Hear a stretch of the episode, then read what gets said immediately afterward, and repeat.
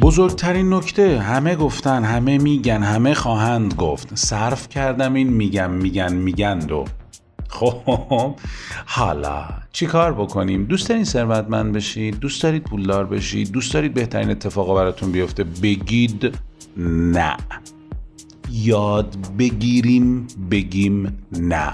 یه موزل بسیار بزرگه نگفتنه که نمی‌تونیم نبگیم منم به خیلی از کارام نمیگم یه استادی داشتم یه زمانی و برای من خیلی ارزشمند بود این آدم و هنوزم هست و هنوزم دوستش دارم. این آدم گفت آقا خیلی از زمانها باید بگی نه گفتم چه جوری خب نمیشه.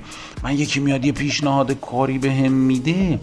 یه پیشنهاد خیلی خوبی هم هست. بگم نه مثلا حتی در این حد. می‌گفت بله بگو نه گفتم خب درآمدم چی میشه؟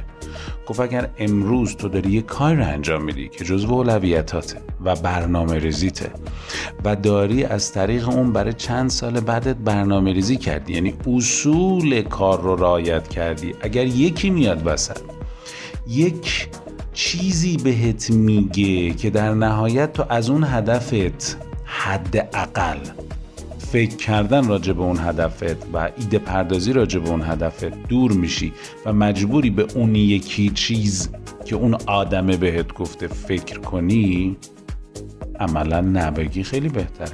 این تو مقطع حال بهت جواب میده. ممکنم هست برات پول در بیاره اما در حال. یه ذره جلوتر بعید می‌دونم چون هدف داری تو. کار داری تو؟ من آقا هدف کردم امسال هیچ دوره مثلا حضوری نذارم. کسی بیاد به هم بگه میگم نه. به طور مثال ها میلیونم بده میگم. آقا جز برنامه هم نیست. پس اگر یه هدفی دارم و دارم براش کار می‌کنم نمیرم تو این فضای چه بسا امسال تصمیم گرفتم دوره حضوری زیر یه قیمتی نرم. برگزار بکنم. مشاوره دادن رو زیر یه قیمتی انجام نمیدم. چون اگر من بخوام وقت بذارم برای مشاوره از هدف اصلیم دور میشم. به خاطر همین یاد بگیریم چطور نبگیم. این که من به طرف هم میاد بهم میگه میگم نه. این کاملا اون ارتباط رو خراب می‌کنه دیگه. من گفتم ارتباط بسازیم دیگه. اون ارتباطه رو خراب می‌کنه. چیکار بکنم؟ قوانین نگفتن رو یاد بگیرم. یه سریش تو اینترنت هست. دانشش. تجربهش رو هم انشالله ما بهتون میگیم